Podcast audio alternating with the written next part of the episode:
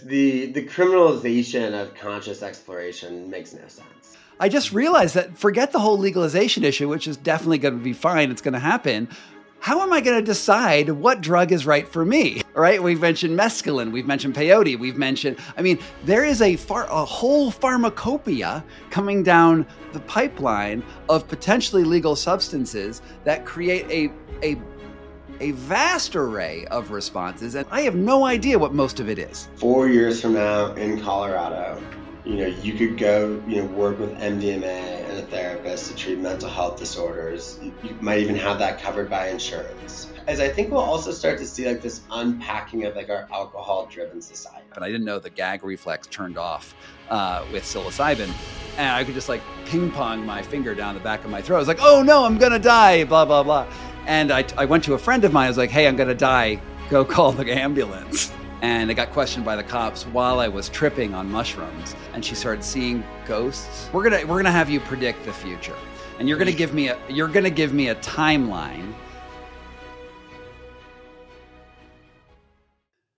Hey everyone, this is Scott Carney and Scott Carney Investigates and I am so excited to have Joshua Kappel here on the show today. He is the mastermind who single handedly and with no other help other than himself legalized mushrooms in the state of Colorado. Now, that is, of course, not entirely true, but, but, um, he's an attorney who was really, really involved with this psychedelic revolution, which is ha- happening here in Colorado and perhaps over the entire country.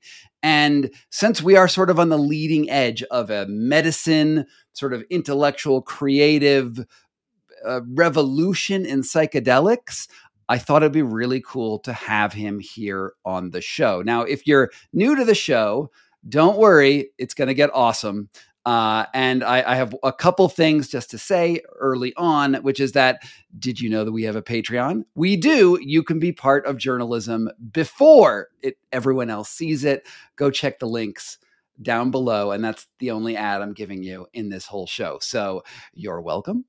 Um, Joshua, thanks so much for being here. Um, you know, the first thing you know, I, I, I met you after the the amazing psychedelics conference here in Denver, which is like it feels like the first of like sort of a movement which is coming around the country. And I want to know from you because I saw you speak at a sort of a local, you know, psychedelic friendly organization called Archipelago here in Denver. And I want you to tell me how you got involved in this movement to legalize psychedelics in California in Colorado and what that means for the country. It's been it's been a long path of mine of being involved in drug policy reform ever since you know I was you know I was younger and had some really profound experiences with psychedelics, and that sort of like put me on this path of like how do we you know really just allow people agency over their own consciousness? How do we allow mm-hmm. people agency over their mind? How do we allow people to engage in healing how they want to and how to recreate how they want to? You know, and so you know from the you know from that time is really you know, got involved with Students for a Sensible Drug Policy many, many years ago. Came out to Colorado, met up with Brian Vicente, um, started working on medical cannabis reform, ushered in, um, you know, the country and probably the world's first state-regulated medical cannabis system. Mm-hmm. You know, then you know, was able to work on you know recreational cannabis and adult use cannabis and that campaign was ran out of our office and my law partner brian and mason Tvert were the chief petitioners and then you know, you know, but really, it's always been this like overall arching like drug policy movement. Like, how do we, you know, change not just cannabis, but the, the, the entire movement, you know, and this entire war on drugs that has failed. And so, you know, it was, you know, a group of, of folks in Denver, you know, were working on decriminalizing psilocybin in Denver, you know, back mm-hmm. in 2017, 2018, and, you know, got, you know, got tied into them you know when and decriminalization just for you know you know people who aren't familiar with that term. When i heard decriminalization as a guy who lives in denver i was like cool it's legal. It's not what it means right? No and it's you, you, and there's there's different shades of decriminalization. So there's mm-hmm. you know with the city measure it's like a city can't actually change any state law. So the city measure is really mm-hmm. just hey how do we make a public position that we don't want to spend city resources going after individuals who are using psilocybin. Um, mm-hmm. And that measure, you know, driven by a bunch of activists, was you know was able to yeah, me and Courtney Barnes at my law firm were able to draft that measure in a way that sort of fit within the Denver code. And we stole mm-hmm. actually some language from Denver as a sanctuary city around immigration. So there's like a mm-hmm. you know, there's a provision that says, hey, the city of Denver is not going to spend any money on enforcing federal immigration laws. We're like, great, let's just do the same thing, but say it's you're not going to enforce state psilocybin laws. And um, and and that ended up passing, you know, and you know, in, mm-hmm. in 2019, and it was like really set this tidal wave of mm-hmm. city-based reform across the country. You know, where it's like you then you then like move forward and others, and yeah. Mm-hmm. So basically, what it means is that you know in Denver, you know, if you're caught with mushrooms, or you know, uh, I think it's just mushrooms, right? Or is it also other psychedelics? It's just psilocybin and psilocin and right. So just mushrooms. Sure. So if you're caught with psilocybin mushrooms in your pocket, which are, are, are magic mushrooms, which are the gateway for many people into this psychedelic world, uh, the police can't arrest you, but they can give you a ticket. Is that more or less right? No, not really. Um, so you know, so it's like the you know police in Denver, you know, it's they're supposed to make it their lowest law enforcement priority. You know, so they're mm-hmm. not supposed to write tickets. If there's any other tickets, they could possibly write and they're also not supposed to spend money on it. But it's never really been challenged of like, hey, is this mm. enforceable? You know, because most police and Denver police, especially, um, have the ability to write state tickets. So as long as this is an offense under state law, there's still sort of the ability for a Denver police officer mm. to you know enforce state law because they enforce state law all the time. And mm-hmm. so you know, and so really this quote like decrim was really just, you know, it's like a lowest law enforcement priority. It's really just like a public statement saying like, hey, as a community, we don't mm. want to be criminalized anymore. And and what we've seen is like is that the Denver district attorney, you know, has pretty much honored this. You know, there's a you know there's a there's a psilocybin policy review panel that you know they mm. published a great report how nothing really changed not, nothing really. There's no adverse consequences from like quote decriminalizing or deprioritizing, um, you know, psilocybin offenses in the city. Hmm. And which is great that ultimately that the DA is not, uh, you know, actively going after these drugs. But how would you uh, the, these medicines? How would you say? That that has changed that these movements these laws even though it sounds like there's a lot of crack, potential cracks in these laws how would you say that has changed the culture in denver? I mean i to, to be honest like you know i think the decrim measure in denver you know just was more of an outward reflection of how our culture already was. You know like mm-hmm. i don't actually see that as like hey this is changing our culture and more people are using mushrooms I think really what it was was like the people of Denver and the community saying, hey, this has never been an issue. People have mm-hmm. been using this for spiritual exploration, for wellness, for mm-hmm. healing. We're okay with that. You know, and, and, and to me, like that statement is really just a reflection of what we thought as a community. Now, once right. we start to talk about what happened at the state, at you know the state level, you know, with the whole state of Colorado, with the Natural Medicine Health Act, that though I think you know has a lot more um, effects to it because it changes state law and not hmm. just mm. you know, a policy position from the city. And how do how would you characterize what that law is and how it changed things? Yeah, and so you know, realizing the limitations of Denver's law that we just talked about, you know, mm-hmm.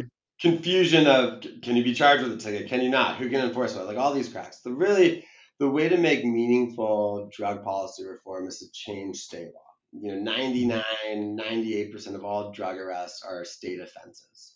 And so when you change state law you effectively um, really provide the most impact to the most amount of people. And so you know the natural medicine health act you know can best be described in like three different baskets. And so you know so what it does is that you know on one hand creates a regulated system for the supervised use of Uh, to start with psilocybin and psilocin, but other natural medicines can be added to it.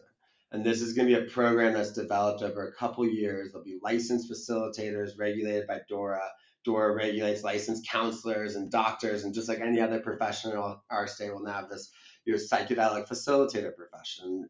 and you know people are working to develop what is the training required, what sort of licensing requirements are there, and then there'll be licensed businesses that can cultivate and sell these products, and also be a place where people can you know experience natural medicines under the supervision of a licensed facilitator. So it's a very limited program. This first buckets, you know, it's all about safety. You know, you know, really, it's like let's create thoughtful regulations around what this should look like. How do we honor the communities mm. of the past? And, and give the, the public at large a place to go to experience natural medicines. And so the way you're eh, that, the, as I understand the way it's currently being packaged, right? It's it's for therapeutic use, right? This isn't just like do mushrooms at a Grateful Dead show, although people no doubt are doing that. We just had the Dead here in in Denver, right?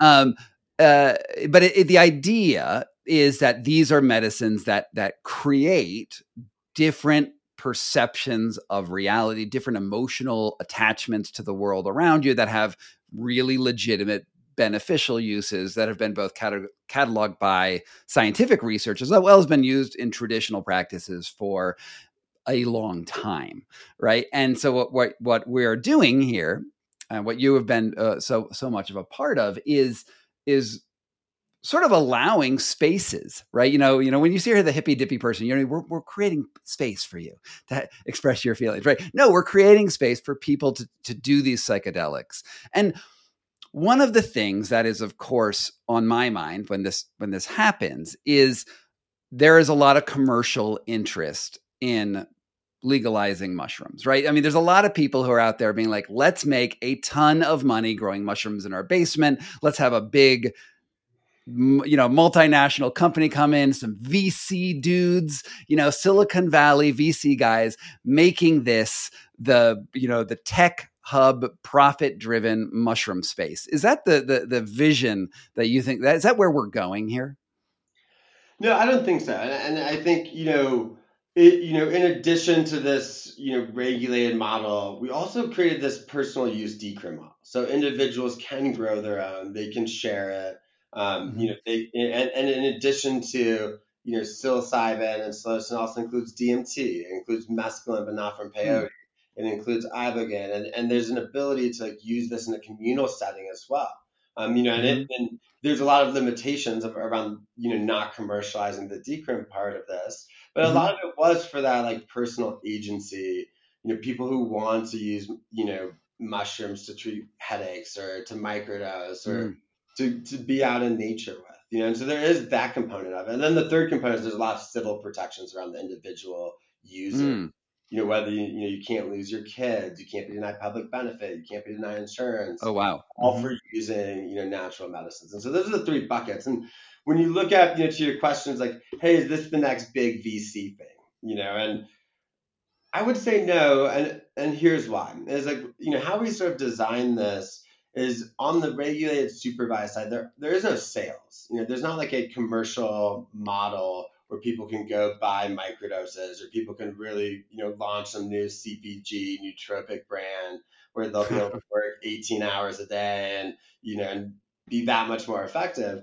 The um, really what this is is about supervised use for therapeutic purposes, for mental health purposes, for wellness purposes, and you know, and when you look at all the research from John Hopkins, from NYU, around using psilocybin to treat addiction or for treatment resistant depression or PTSD. You know, there's, you know, you know, there's just a lot of promise there. And so that's really sort of like the angle we've been, you know, going. It's like, hey, how do we create a model that has a lot of promise? And yes, it's like, you know, unfortunately, it's like capitalism, or fortunately or unfortunately, depending on where you fall, capitalism makes the world go round. In order to open a business, mm-hmm. there'll have to be money involved. There'll have to be investments. You know, but it's by the nature of the structure, you know, there's a limit on you. You know, you can't have an interest in more than five businesses at a time. You know, you, you're going to have to go through you know, an environmental social governance screening that rates your business practices and make sure you have business practices that reflect the values of Colorado. You know, and, and how these sort of rules be really become developed is, I think, going to answer that question you have of like, hey, is this like a large VC thing, or is this actually more of mm-hmm. you know a small business, people who you know facilitate facilitator driven, community health driven, where people can actually mm-hmm. go go experience healing. Yeah, it's it's interesting that you said that um, you know these civil protections that you that you said you are in the law. For instance, you can't be not denied insurance, and it's it's funny for me because just the other day I was applying for life insurance, and I mentioned I had done ayahuasca three years ago in Peru uh, while working on a book, and I was actually denied life, uh, life insurance because of my drug habits, which to me was hilarious because I don't actually do very many psychedelics. I, I, and I you know I wrote about it in my book, The Wedge. Can I sue these people under this law? I mean, well, I, I guess it's actually a great time for a disclaimer. Is um, like although I'm an attorney, you know, nothing I'm saying to you is legal advice. You know, you fair, can follow your own counsel. Um, but I think it's worth exploring. I think it's worth exploring. You know, hey, wh- where did the protections land? Does this apply to life insurance? Mm-hmm. You know, you know, does it go retroactively to your past? You know, I think mm-hmm. there's like some I think there's some like issues to unpack there for sure. I was hoping it would be like Bazinga, dude. You're going to get like five million dollars for the life insurance, but that that's not that's not what you're saying, which is unfortunate. Um, um, yeah. So the, you know, you're what's happening in Colorado, right? Which is, you know, we are on the forefront. There's only a few states, few few municipalities that have anything even close to what's happening in Colorado that are on the books right now. Although there are a few. Um, do you see this happening across the rest of the country? Like you know I, I, as i understand it it looks like mdma will be approved by the fda soon. Um, what's coming right down the pipeline? What does this the future look like do you think beyond colorado? Yeah I, like how i conceptualize psychedelics in the us is, is really mm-hmm. sort of like three different paths. One you have this federal path where ketamine clinics right now. There's different forms of it, different practices, some online ketamine companies, which may or may not change with this Ryan Haight waiver and the ending of the pandemic. This what? This what waiver? Yeah, sorry, yeah, sorry. The, the Ryan Haight waiver, which you know, the Ryan Haight Act allows right now, since you know, due to the pandemic, it allowed people to prescribe ketamine online without an in-person visit, and so, um. so we started to see all these federal companies, you know, really pop up from these online ketamine companies, these in-person ketamine clinics, and a lot of them are waiting for like, hey, what does this mean when MDMA is approved? You know, and people are saying like MDMA might be approved in the next year or so. You know, still, you know, there's a lot of, you know, there's a lot of open questions still. You know, there, but you know, that's sort of the trajectory is like, and then once you have MDMA approved at the federal level, you're talking about, you know, really access across the country, potentially across the world, all at once. You know, with the hopefully insurance coverage as well. You know, everything rolls out. You know, you know, oh, appropriately. Wait a minute. Wait a minute. Wait a minute. So. I saw those ketamine companies shop, pop up during COVID, and I was like, what the hell is going on? Because I know a lot of people when ketamine sort of became fashionable in the last three or four years who are now addicted to ketamine and are like have some serious issues, like brilliant people who are like, oh, you're just you know, some very smart people have died on ketamine and like just like lost the will to live on ketamine. I w- and I was worried that th- that ketamine was so easily available with sort of sort of shisty website. Um, and, and they they look very shisty. And now you're saying that uh, I, w- I mean, when you say that MDMA might be legal, I was like, wait, what? Really? Because I mean, honestly, that feels a little better to me. Um, but yeah, what's but, going on?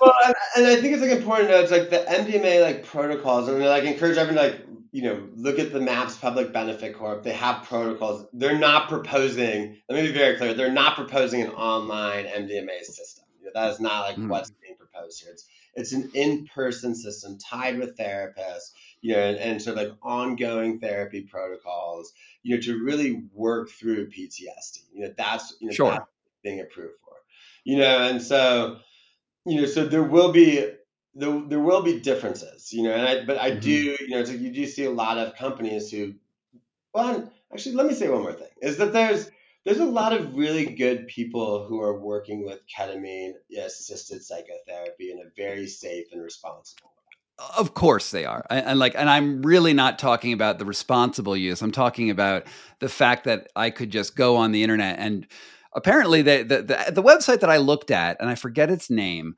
Uh, but they were advertising on Instagram, was like get ketamine online, and I was like, what? I checked it out, and it was like you get. It was sort of like when I was in California um, in med- the medical marijuana days, and I you know graduated college and whatever. like cool, and I I saw the shystiest doctor in the state um, who specialized in distributing medical marijuana things, and I got my medical marijuana um, card, and then I you know went to a dispensary and a porn star delivered me marijuana joint and it was brilliant. It was amazing. I loved it. It was it was fantastic. And i and and it does seem like that's sort of what's at least the the presentation of that ketamine company because i didn't order it but it did it did seem like that was sort of the same animal.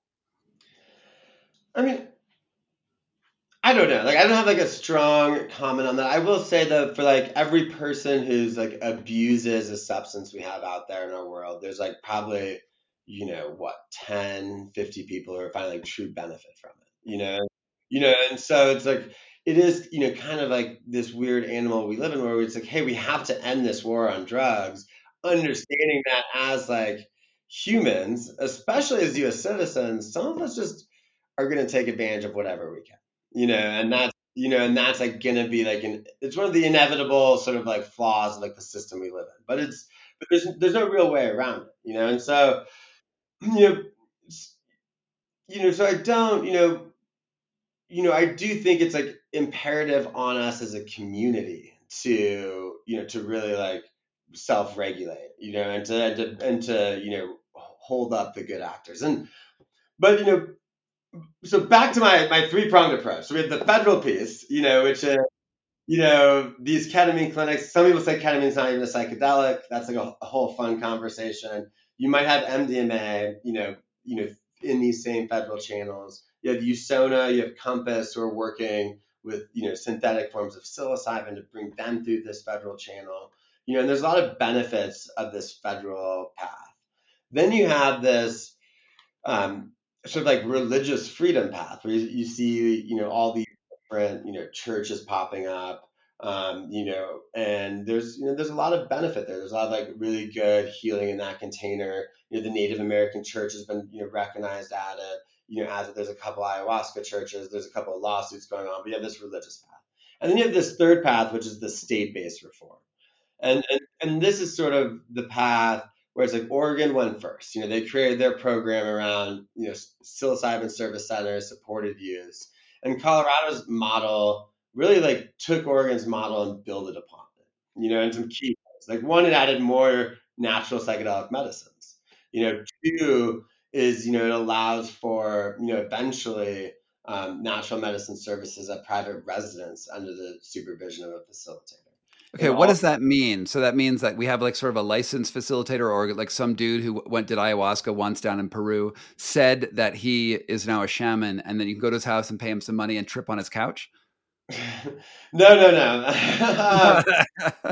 so, so what it means is that you know there's going to be a whole training program, you know, approved by the state. There'll likely be multiple training programs. There'll be an oversight board. There'll, there'll, be a state license, you know, once people have met these qualifications, and right. and then you have a licensed facilitator. And then like how this works of like being able to go to a private resident. Maybe it's like, hey, two facilitators come over to your place because mm-hmm. you're, you know, maybe you're bedridden or maybe that's just where you feel the most comfortable, you know, and, and you can have these sort of like natural medicine um, healing experiences like in the comfort you know of your own home potentially. Right.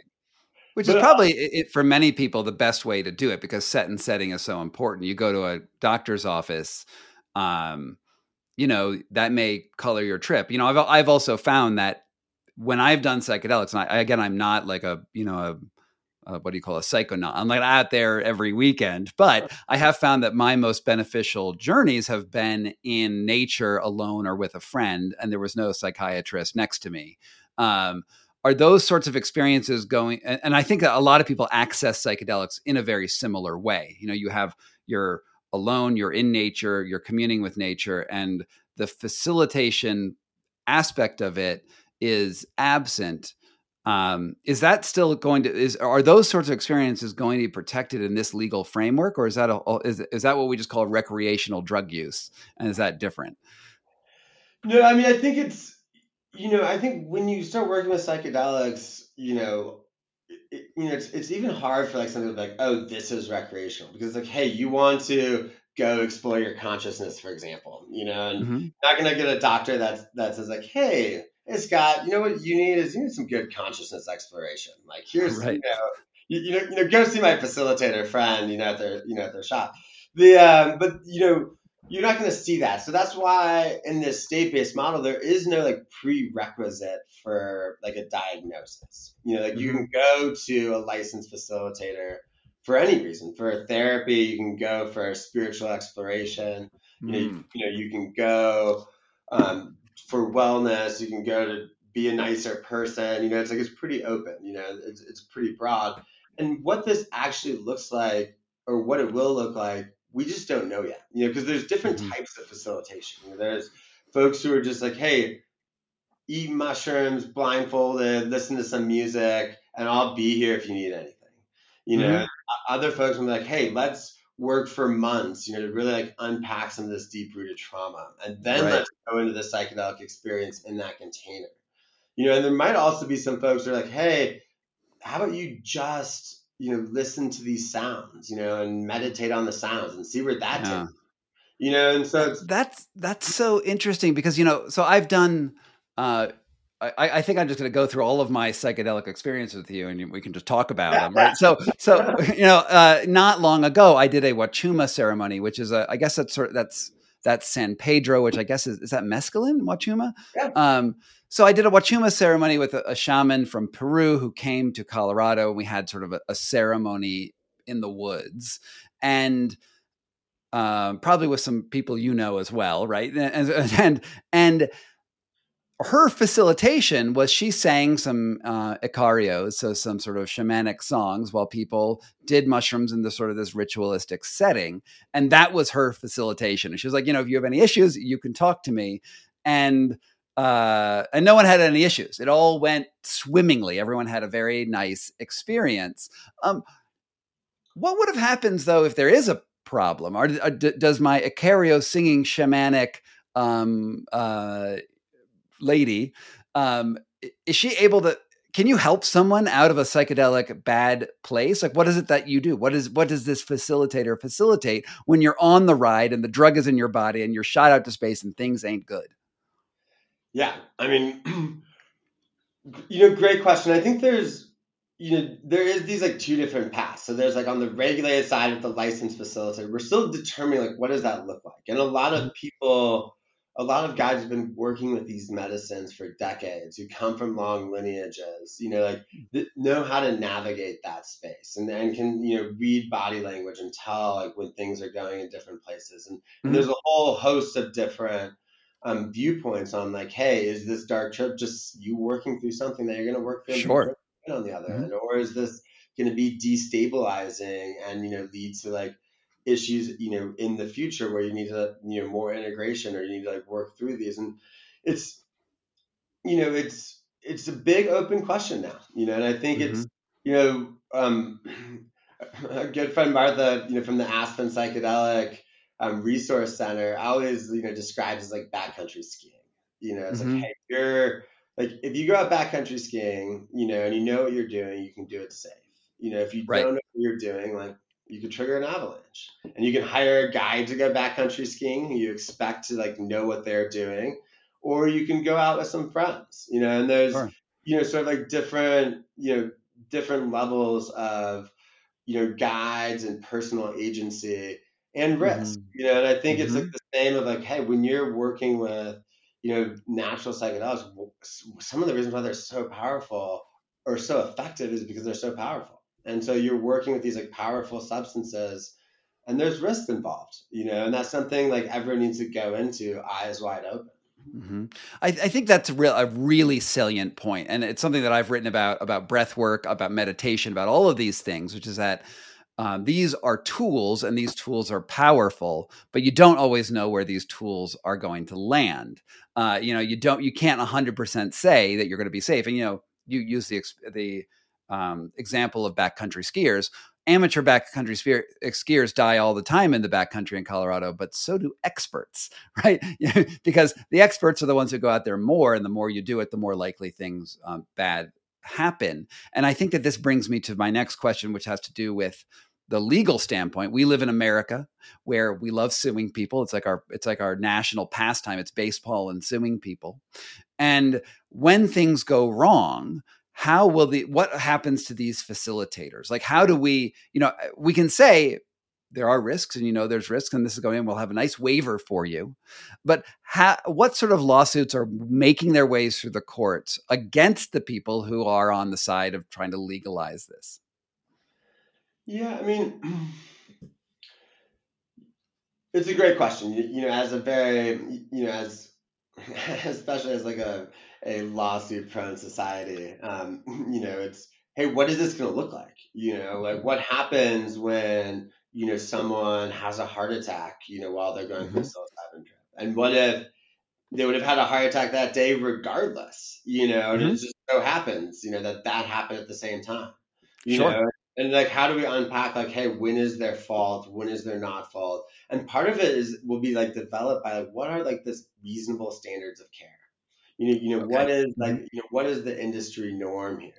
You know, mm-hmm. you know, you see it, you know, with you, you know, met, you know, there's risks when you go into surgery. You know, there's risks when you, mm-hmm. you know, there's you know, working with different mental health professionals. You know, there's you know, people come with suicide ideation. Some people end up like passing, and like, and there mm-hmm. you know, this risk that are, is just there. A lot of it comes back to like, what are the standards of care, and that's sort of like mm-hmm. what you know we hope to like be able to develop through this like regulatory process and you know and you know, and sort of like leveraging like, hey, there's been people working with these substances for decades, for generations, you know, and what are their standards mm-hmm.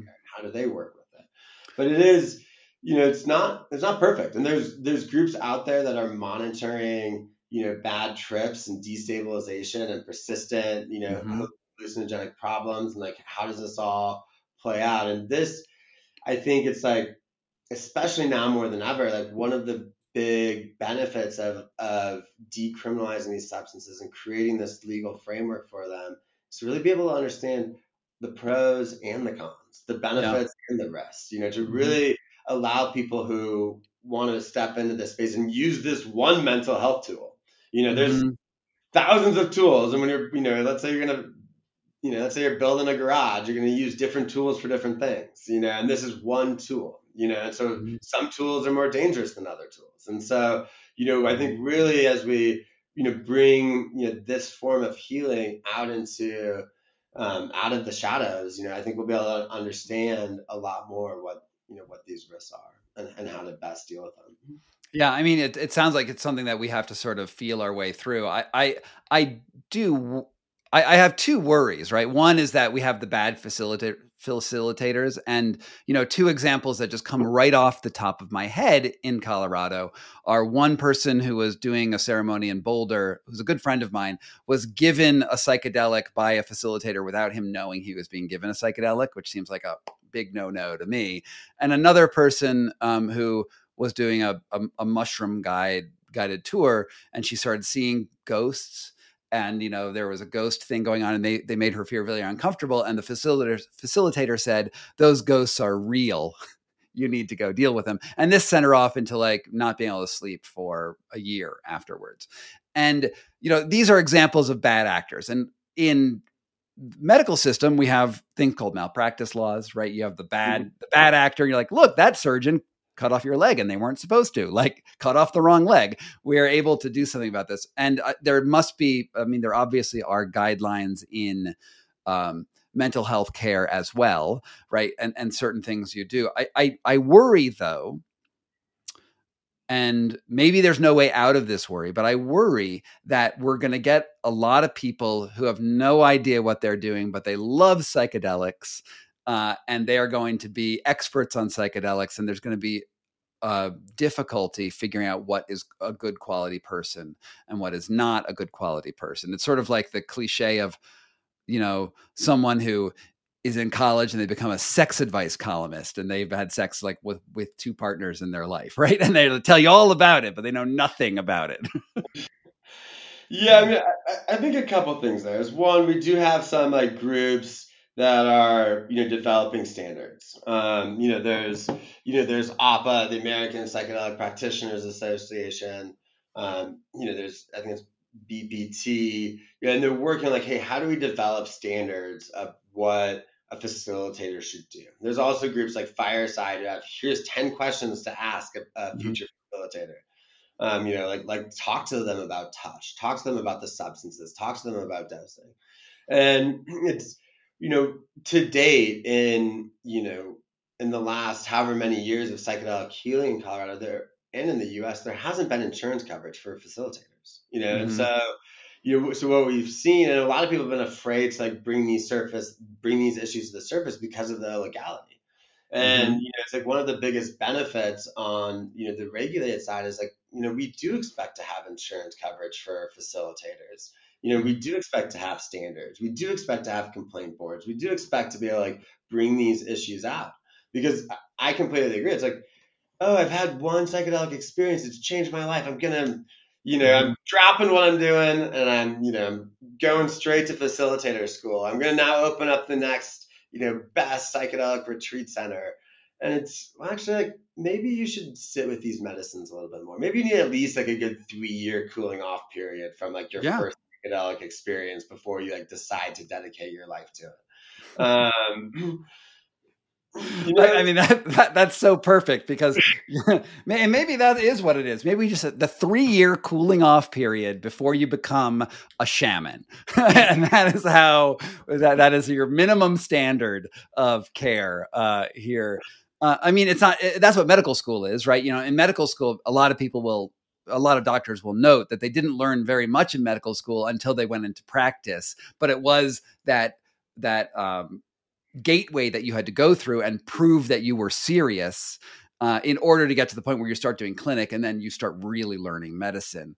Well, yeah, and it's like, and I think there's, you know, we've we've talked about like, hey, as the state develops these like facilitator training requirements, like, how do you have that experiential piece? Like, hey, have you really been rocked by psilocybin? Like, do you mm-hmm. really know like the full, you know, experience? You know, like, how mm-hmm. do you like you know it's it's hard to like really test that and so a lot of times what you see in these like you know intergenerational wisdom traditions is like in order to sit you may never become approved to like lead people or you may mm. you know sit with ayahuasca for a hundred times before it's like you know before your teacher feels you might be in a spot to like actually right. Ceremonies for others mm-hmm. and so again it kind of like comes down to what like how do we do this balance you know and like you know and it's not just like oh you're a psychiatrist and now you can work with psychedelics and hold space like a lot of psychiatrists have like horrible bedside manners mm-hmm. you know so, mm-hmm. and so so it's not just that and it's not like oh you've done some training program you know for the last 12 months now it's great or oh mm-hmm. you just love psychedelics and you blast off all the time and now you're great it's like some you know it's like yeah. there's something like kind of in between i think there's like benefits from you know there's benefits from like western medical care there's you know things to learn from you know indigenous communities there's things to learn from like your own personal experience mm-hmm. and and how do you have this like holistic training program i think is mm-hmm. still to, to be determined and we're starting to see some companies in you know in oregon alma is a great example um, ipi is a great example of like who are working and training people to be psilocybin facilitators mm-hmm.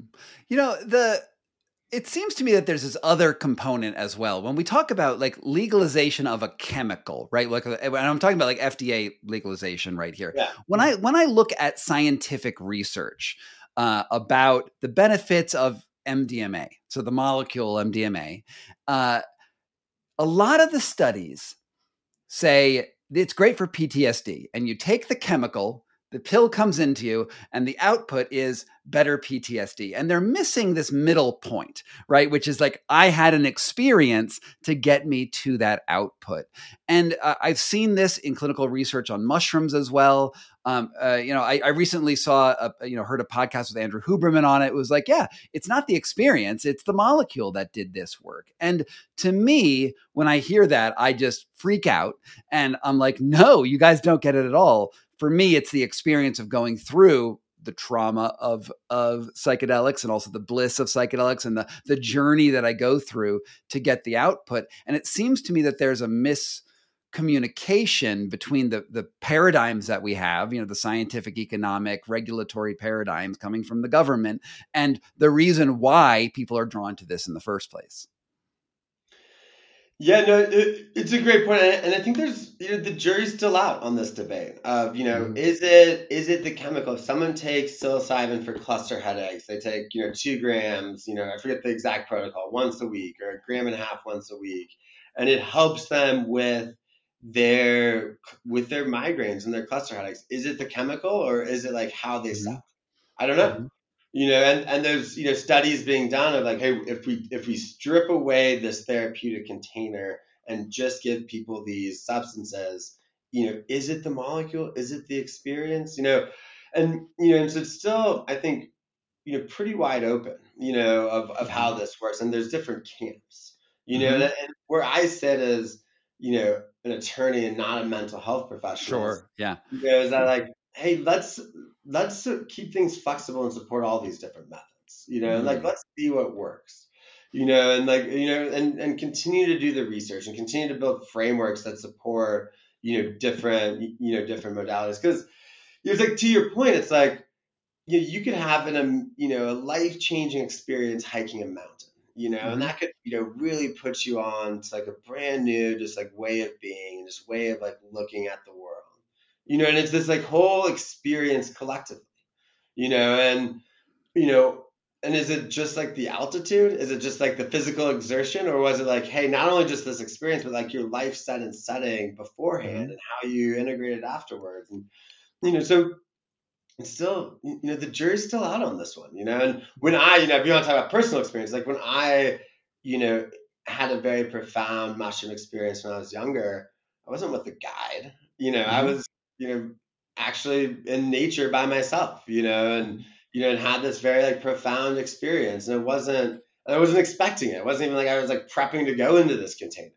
Mm-hmm. Um, you know, and so it's I don't know, it's just interesting, you know, how these medicines work and what we think is gonna be what we think is like how they work might not actually be how they work in the future, you know, sure. and, or how they've worked in the past. So well, let's let, let me get put on your shaman hat for a second. And uh, the question that I you know we're going to we're going to have you predict the future. And you're going to give me a you're going to give me a timeline for what do you think when do you think things will be legalized and available for Americans over the next 10 15 100 million years? Whatever what what, what does the timeline look like right now?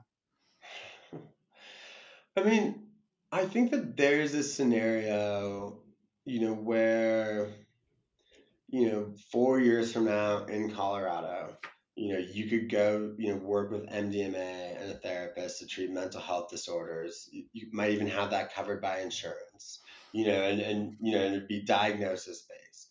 You could also then go to a licensed healing center and, you know, and work with a licensed facilitator, you know, with psilocybin or psilocin, potentially maybe ibogaine to sort of, you know, to work through addictions or just for spiritual enlightenment you know, and and and at the same time, I also see a world where it's like, hey, you could grow your own and have your own agency over what you're growing, putting in your body, and all that. I think is like you know pretty near term, you know, what's possible, you know, and um, you know, and I think as this you know continues to develop, like ten years, twenty years, I think we'll see you know more i think we'll see more on this you know on this medicine side. I think we'll see more you know you know mdma like chemicals that come out. Maybe they have less um, you know they have less side effects or less like brain toxicity.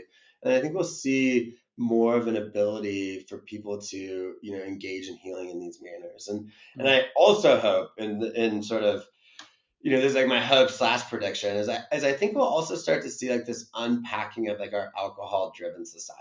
Mm-hmm. And I think, mm-hmm. you know, I think we're starting to see these trends of people saying, Hey, I want something different that like will elevate my mood and my spirit. That's not alcohol. That's not this toxic. And I think mm-hmm. you're starting to see it with people, you know, working with kava or the feel free folks or Kanna or these different like herbal blends where we'll start to see, you know, really people move into this like post alcohol world. All right. So I just want to note for the record that as we've been talking, uh, we have mentioned many different drugs. We have mentioned psilocin. I've never even heard of that. Ibogaine, heard of it. Psilocybin, MDMA, Kama, uh, Kava, and Kama. We Kanna. Uh, Kanna. Um, uh, there's something called there's there's a lot, right? We've mentioned mescaline, we've mentioned peyote, we've mentioned, I mean, there is a far a whole pharmacopoeia coming down the pipeline of potentially legal substances that create a a a vast array of responses, and that is super exciting. But also, I have no idea what most of it is. Oh, we also mentioned DMT. yeah.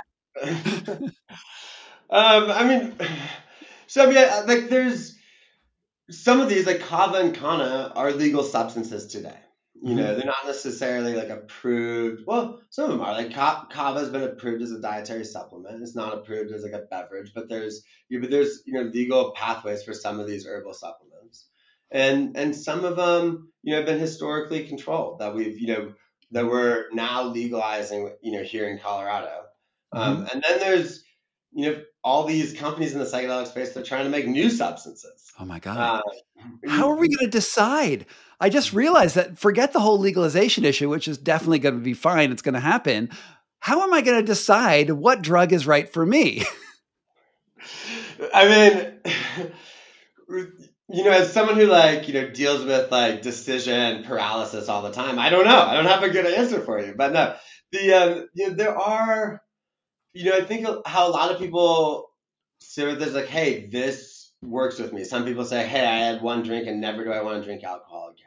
Mm-hmm. And some people are like, hey, I want a beer all the time. Or some people might smoke weed and they're like, oh my God, this, you know, brings me, you know, brings, you know, brings me to like a good place, you know, like, and other people are like, hey, I smoke weed and I'm super paranoid, you know, mm-hmm. and it's, it's going to mm-hmm. be this like individualistic, um, you know choice for individuals who even want to go down this route. You know, yeah. you know there's many people who's like, no, I don't want to touch any of these things. Like, you know, give me exercise. You know, maybe give me breath work, and and I'm mm-hmm. good. Yeah, uh, I mean, I, I, it is really a funny problem because I feel like I am a I'm an interested explorer in things, but I also am a very cautious explorer. I don't do things very much. And with the pharmacopoeia, which does seem to be coming, it would be good to have some sort of heuristics to figure out what might be appropriate for me without you know because uh, as i understand it you know i've done three or four of these substances in my life and they all had sort of different outputs different sorts of experiences and willy-nilly going into them may not be the best way. There's probably going to have to be some sort of yelp for psychedelics a psychedelic yelp I mean, I, mean, you you do see it. I mean, you see, you know, you see all these reports on Erowid and other websites. Mm-hmm. They're like, hey, here's what these types of mushrooms do, or here's what this substance did to me, or here's recommended dosages, and mm-hmm. who knows how correct they are. Like, this is by no means like a endorsement to go, you know, read things off the internet and, and go exploring, you know. But there is, you know, but it is kind of this like Yelpy sort of scenario of like he was like, yeah, great experience, bad experience, you know, yeah. somewhere in the middle. no, I mean, it's it's sort of like I remember in college, you know, that was my first experience with um, mushrooms. Uh, was in college, and I like went to the cool guy in the dorm room down the road who was like, I don't know, 19 years old, and he knew all about this drug.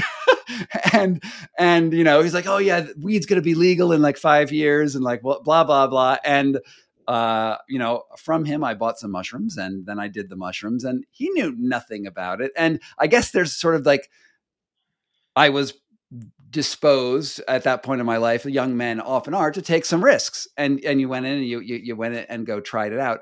How many of these substances are actually, do you believe, dangerous in and of themselves?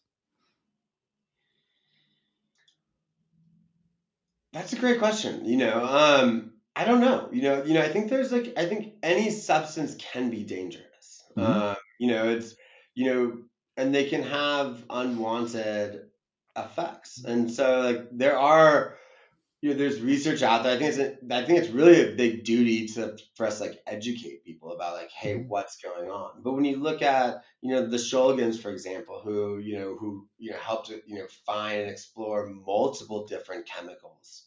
Um, you know, they wrote multiple books on them. You know, there's just you know kind of this like mm-hmm. massive plethora that's out there.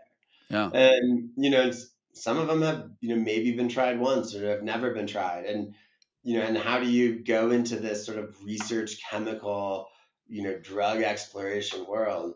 Um, I don't know. And, you know, frankly, like it's a little terrifying to me, you know, which is why, you know, what we decide from a policy standpoint was like, let's stick with the natural.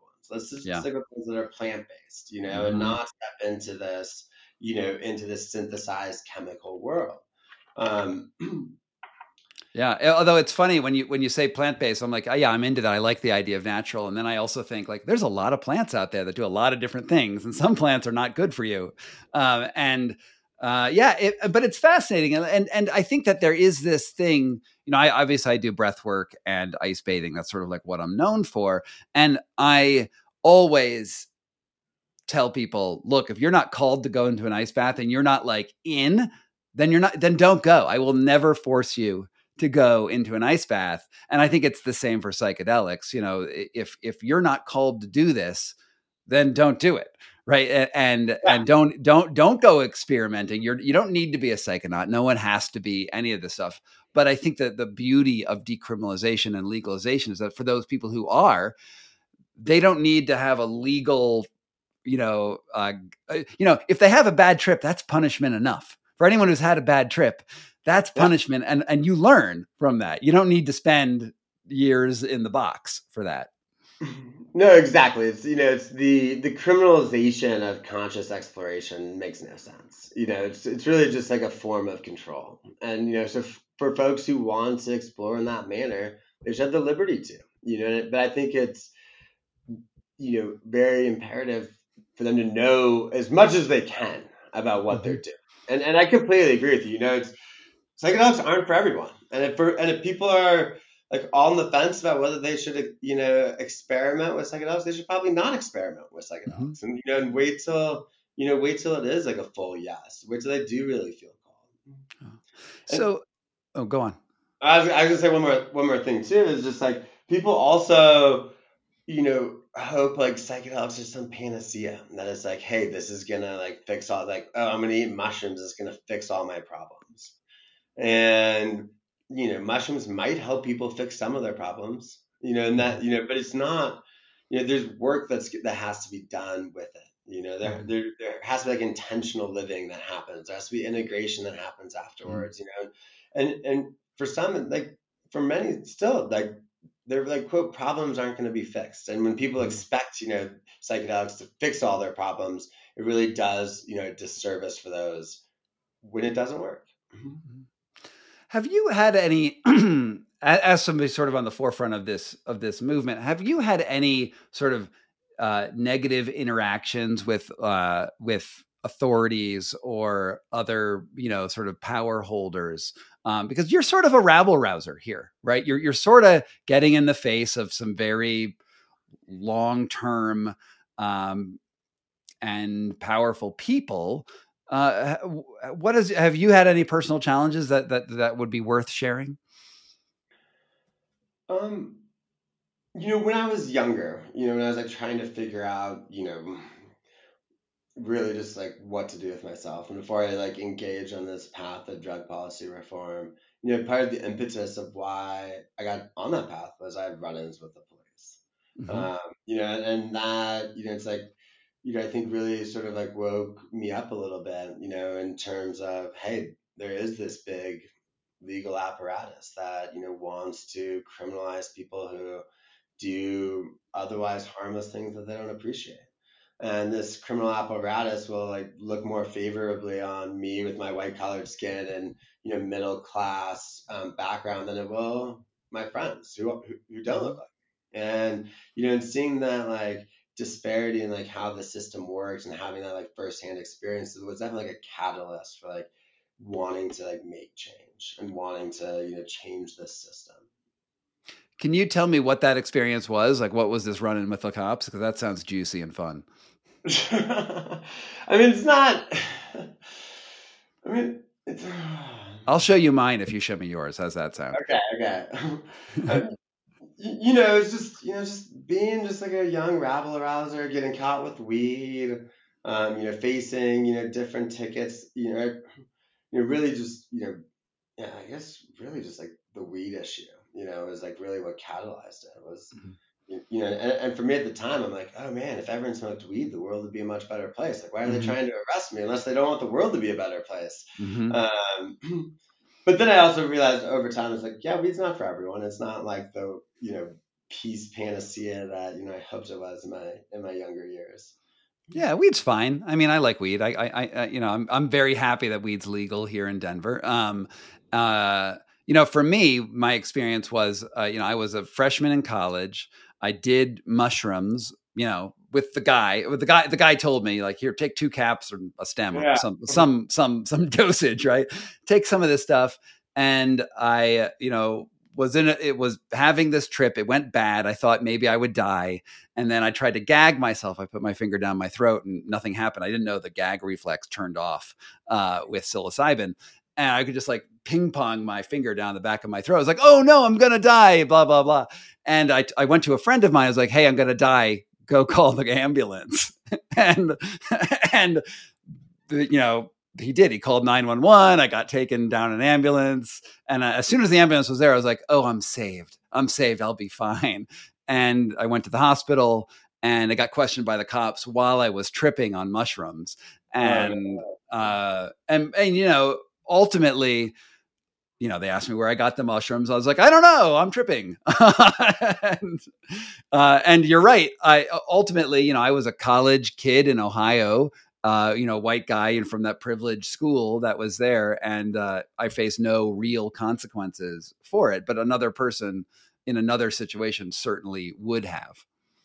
Yeah, and and it's it's really interesting too. And this is like a, a very open question I think today is like, hey, when does it make sense to bring in like traditional medical professionals into a tripping setting?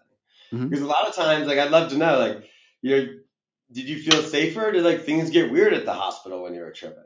Yeah, so they pumped my stomach. So they put a uh, like a sort of charcoal. So they put a tube down into my stomach and pump me full of charcoal. And I don't know what happened. Maybe I, I, do they pump it out again? I don't I don't remember. I was it was I was a little preoccupied at the point, but I do remember this.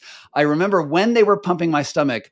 My thought was, I'm so glad I'm not here right now. Uh,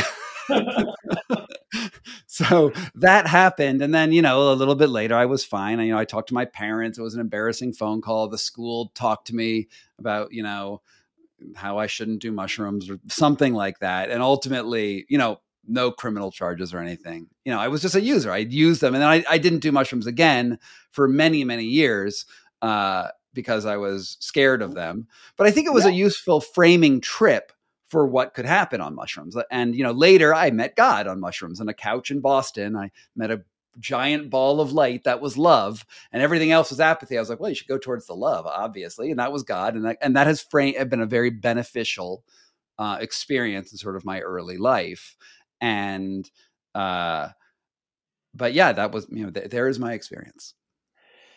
It, you know, it's really interesting because it's like I feel like a lot of the negative stories I hear about you know mushroom use is generally like something similar. It's like young, late high school, early college individuals like, oh yeah, I got some mushrooms, I'm just gonna eat them and then mm-hmm. see what happens. And mm-hmm. without that like intention, without that like set and setting, without that person who's gonna be there, let them know that mm-hmm. they're gonna be okay Mm-hmm. And you know, and, and these are like a lot of the stories that come up, you know, that lead to, um, you know, yeah, some like negative outcomes. Mm-hmm. Yeah. Well, you know, this has been a fascinating conversation. I'm, I'm psyched to, uh, you know, have, have met you, and I'm I'm glad that you're local here in Denver. So we should hang out again at some point. Um, come over for a sauna and ice bath sometime. I'll take you through all that yeah, stuff. Exactly. I'm, yeah, I'm, I'm, I'm a full ice bath. I'm in. I'm in on that all ice right. bath. Nice, nice. Um, and you know, if anyone wants to find out more about you or your work, is there anything that that you know? Is there any resource that you'd like to put, point people towards? Yeah, I mean, I think um, you know, my law firm, you know, Vicente LL, Vicente LLP, VicenteLLP.com. You can find me, Josh Kappel. Um, and then, you know, it's, I, you know, I would just point people to, you know, who are listening to this conversation, like, ooh, I want to go explore. Like, like check out Fireside. You know, check out some of the safety resources that are out there. Mm-hmm. You know, check out MAPS. You, you know, do some research around, hey, how can you responsibly use psychedelics on your own with someone? Mm-hmm. And I think, you know, just like, you know, to going hiking, you know, in the woods or backcountry skiing, it's like it's better to go with someone than alone if you've never had these experiences. Great. And Vicente LLP, if someone, you know, you're you're a law firm and pe- random people on YouTube are going to listen to this, are, are, are you do you take criminal cases for people who got caught in, in doing mushrooms? Like what do you what do you do in your law firm? Great question. No, we're not a criminal defense uh, uh, we're not a criminal defense firm. Um, you know, what we do is we do a lot of policy work. You know, we help draft laws, we draft policy, we work with a lot of businesses, a lot of entrepreneurs who are looking to you know, be part of the cannabis industry or be part of this new psychedelic space, and you know, who are really looking to, you know, be part of these new emerging industries in a way that's sort of like different from you know the world that came before us. Got it. So come to you if you're trying to start a psychedelics business. Do not come to you if you're in jail. Correct. Okay, great. and, and again, nothing